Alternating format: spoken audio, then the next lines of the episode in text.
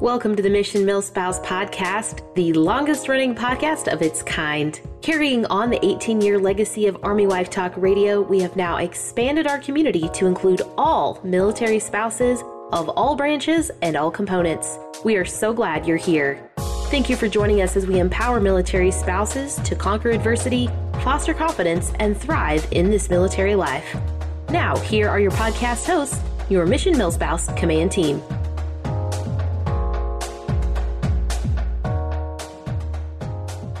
Hello, Mission Milspouse. It's Amie Fisher, your Deputy Director of Empowerment, and I'm so happy to be back with you again for another mini podcast. And in fact, I'm calling this one Whispered Whispers, a follow up to Never Would I Ever.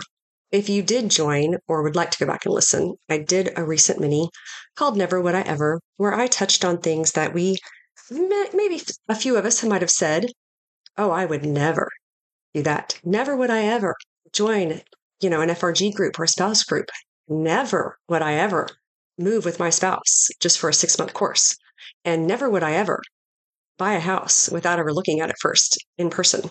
Anyways, a few of those little things like that. And so today I am back with just some more things that have been in my mind about that. So, welcome, grab your coffee, tea, or even your popcorn and get ready to join me for today.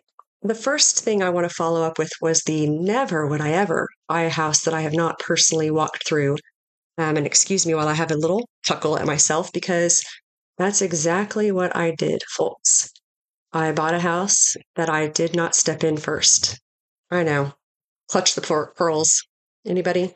Um, you know, and again, I know I gave some tips back then to trust your realtor, have a great friend walk through it for you, video chat, all the things that will at least help prepare you for what you might walk into. Because we know in this mission milspouse life that I think Sharita calls it the no plan plan, and you better write it in eraser because nothing will just go as smoothly or just the way that you thought it would. And that is just something that we military spouses deal with, I think, on the daily. Am I right? Everything went smoothly. They accepted our offer. They even replaced the roof. But when I tell you that nothing prepared me for when I physically walked into the house, I can't. It was like a movie scene where the doors open up and you just hear the and the dirt or germs and the things that you think you might see, you can just magnify. Again, nobody's fault. My friend and my realtor did an amazing job. But once this young couple moved out and got their kids' furniture out of the way, you saw a little bit more of the messes and the damage left behind. So, all that to say, I bought a house that I didn't walk in first. And the night before closing, I almost cried because I thought of all the things that we needed to get done. But you know what? It was okay. You know, you take a deep breath, you wake up in the morning, you think you're going to have a fresh start. They did clean out all of the things, and we got a new roof. Now, you know, a week into it, we had to replace a couple of toilets, but that's not the end of the world. And then another week later, we did have to replace the water tank when I walked out to a garage flooded with water. Uh, and I thank God for my teenage son who thought quickly and moved the boxes outside and got the water swept out. And again, I thank goodness for good friends that had good contacts and a plumber. So the things get taken care of and you continue on, right? And so those are just again, part of the daily life. So, yeah, guys, I did it. I bought a house that I'd never walked in in person. Do I regret it? Uh, no, no. Do I wish that I'd had a chance to walk into it? Yes, but would I have still bought this house? Yes. You live and you learn, right? Will I ever clutch my pearls or don't do it when I hear somebody else say that they were about to do that? No, because we talked about that last time, right? Nobody wants to share to hear all your horror stories of everything that went wrong. There are people to vent to, yes, but do you want to tell that to every poor person that comes along and says that they might have to do something that you never thought you would do or that you maybe had a bad experience with? No, that's what we have the Facebook pages for. Um, just kidding. We are all trying to be supportive all the time. But that was my first thing. The other part of this little mini podcast I wanted to hit you guys up with, with the whispered whispers and all the things that you've heard, or can you believe what they did, is moving back maybe to a place that you've been before or even around people that you've worked with before and realizing that everybody's had some time and space since the last time that you were here or saw each other. Hopefully, each person has grown and had new experiences or gotten more mature, or in my case, added a filter level My friends used to joke with me about having no filter. If you ask Amie what she thinks, she's just going to tell you. I can tell you that I've grown a lot since then.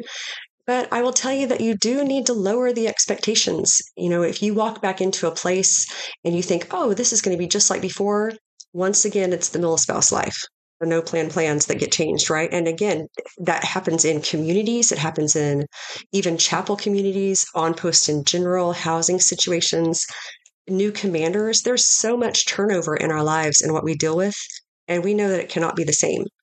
And I say this knowing that I've told you guys before, we came back to Fort Campbell for the third time now, and it's already different than the first two times. And there is some good you can get excited about, like oh man, I'm back with my favorite, favorite dog groomer ever.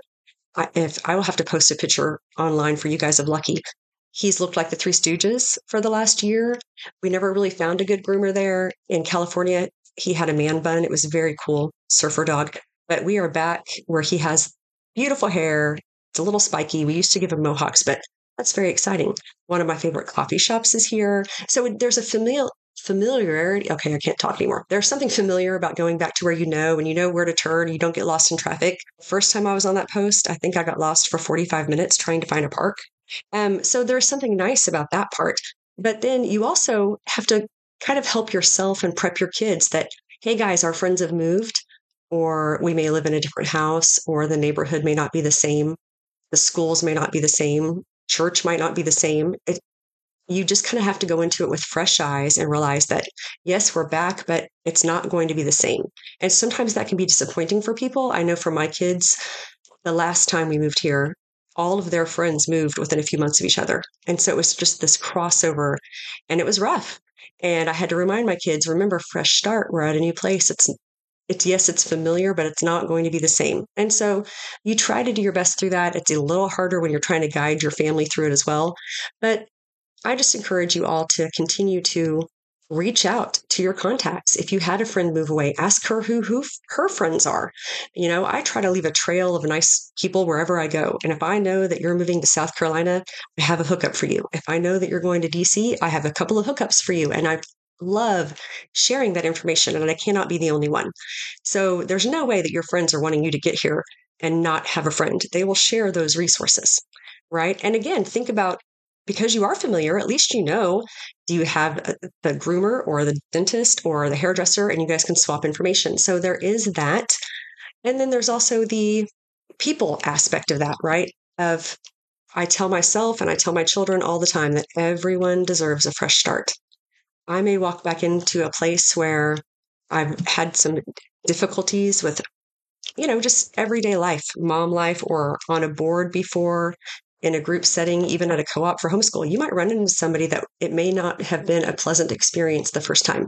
And I, yes, you can't help but stow it in the back of your memory. Like if I see that person again, we may not be that great of friends. We might not even like each other. I may just walk out of the room if I see somebody. I try to squash that last line, I promise. But I try to remind myself that everybody, like, I would hope that somebody sees me and thinks that I've grown from the last time that they saw me and I can only extend that same grace to the to the other people. Does that sound right? Is that resonating with anybody? Because I know that I've had to walk in and face people that maybe didn't like me, didn't like my husband, my kids didn't get along, you know, whatever that was, and have to remind myself, hey, I don't know. I wasn't in their shoes. They weren't in my shoes. We did not know what was going on, probably behind the scenes. And I'm going to walk up and shake that person's hand and say, hey, it's great to see you again. And it's been a while. How's everything going? Because again, I believe that everybody gets a fresh start. So that fighting expectations and or lowering those expectations is just a good step and a good reminder that you already prepare yourself that hey, it's not going to be the same. And guess what? If something is and you run back into somebody and it's great, then that's just a bonus, right? You're not asking um you're still not starting completely over, but I know it's not the same and it's just not very easy. And along with that, I will tell you that when everybody gets a fresh start, it's it's a difficult place for not only the new people that are meeting I know we do not do rank. You know, we definitely don't wear our spouses' ranks, thank God. But for all my spouses out there that maybe have transitioned into new jobs, new roles, and if you are involved as a spouse and you've been in an FRG or you've led in some capacity, you come back with more knowledge and some more experience.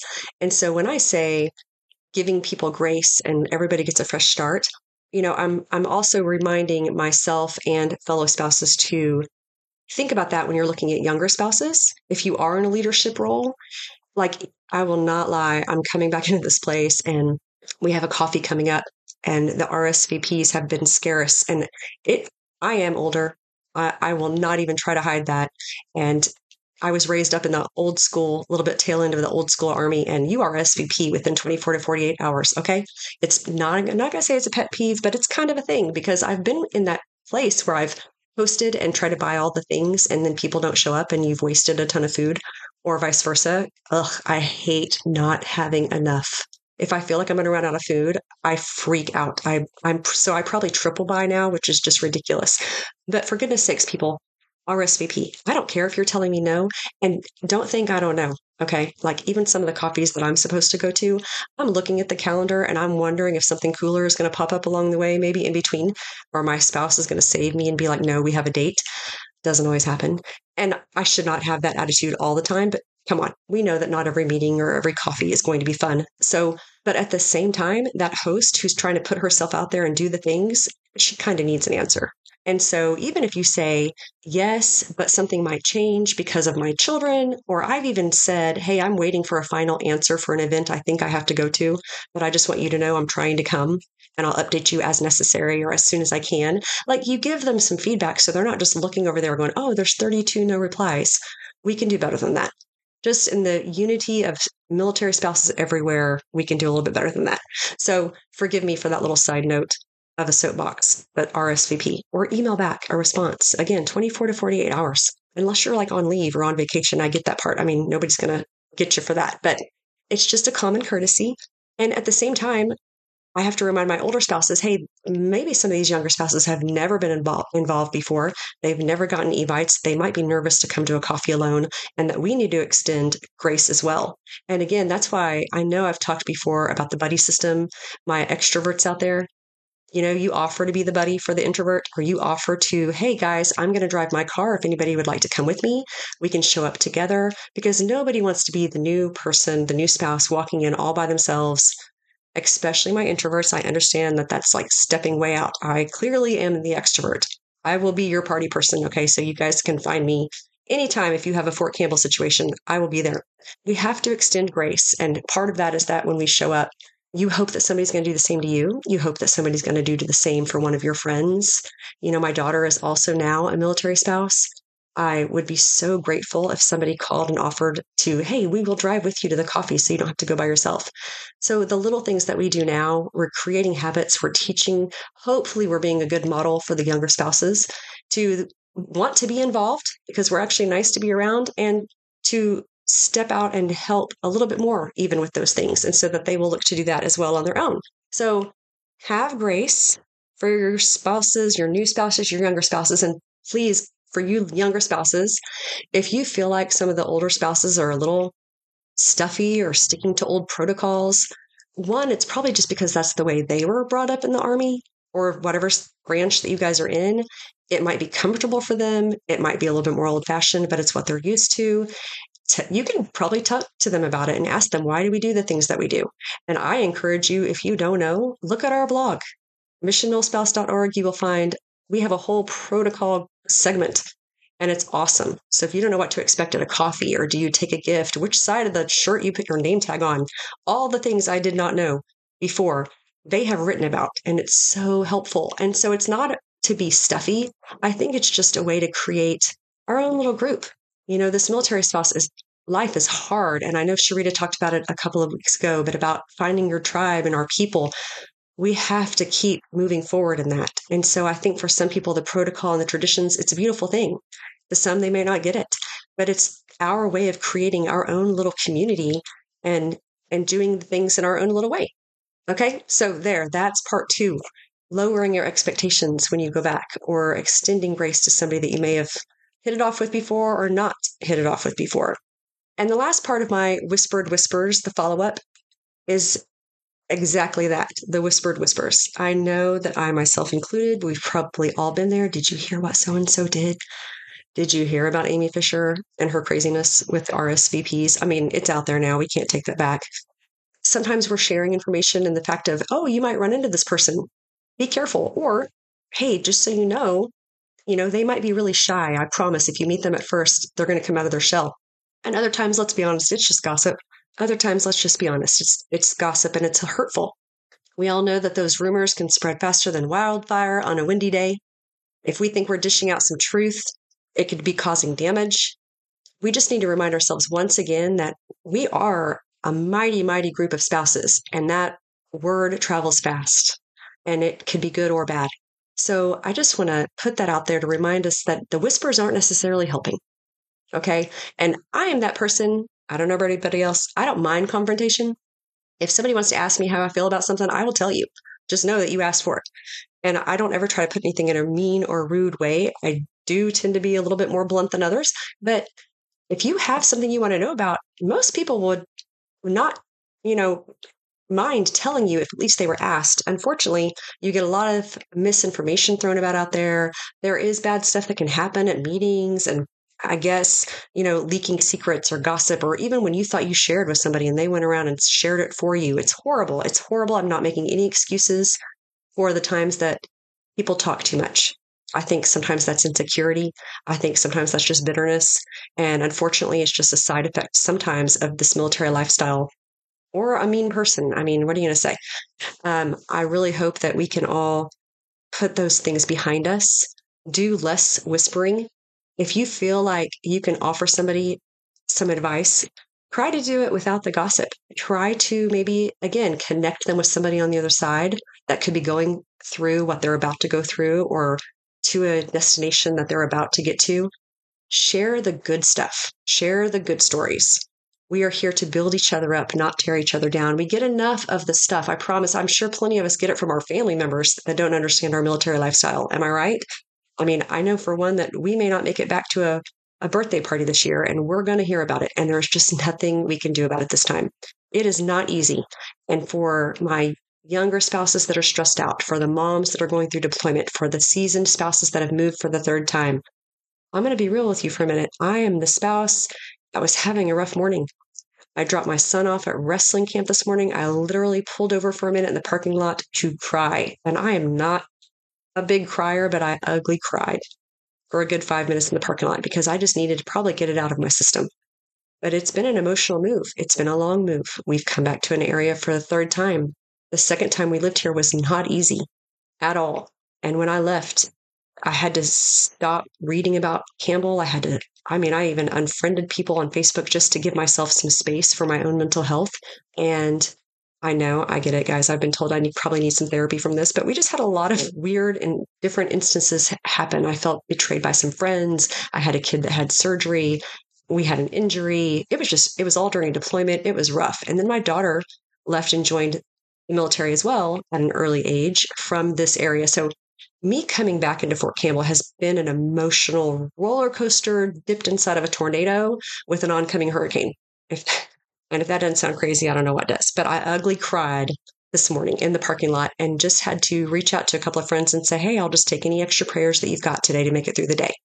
Um, and then, of course, in true Mila spouse, wife, spouse, mom fashion, I had to get moving. I had that five minutes and that's it. I had to get back to pick up the other kid from VBS and walk in and see people and get back into what I needed to get done for the day, including talking to you guys. So if I sound a little bit more preachy today, that's probably why, but it's been an emotional one. And I know that maybe some of you can relate to that. But once again, I just want to remind you guys that you're all rock stars. We are a part of a group that is here for each other more than not.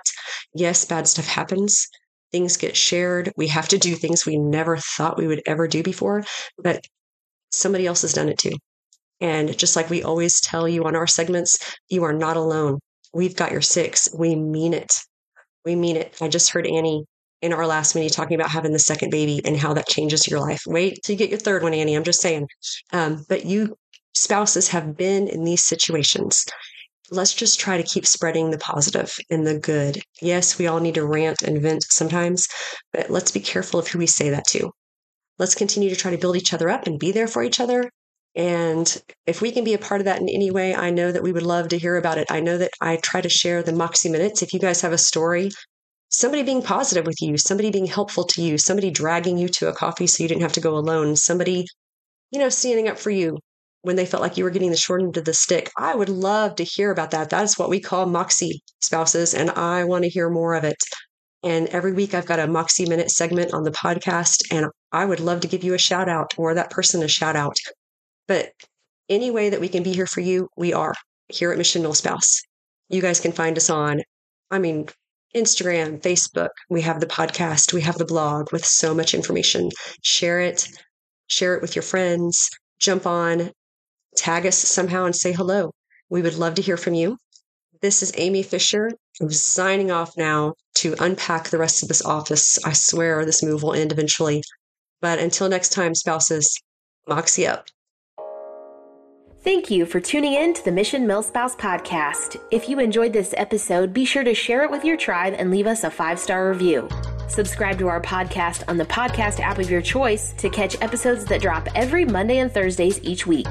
You can also follow us on Facebook, Twitter, Instagram, Pinterest, or LinkedIn at Mission Milspouse. Snag some sweet freebies by signing up for our newsletter, The Sit Rep. And finally, if you'd like to join us on our mission to serve military spouses, consider making a tax deductible donation on our website or email partner at missionmilspouse.org. Mission Milspouse, empowering you to navigate this military life since 2005.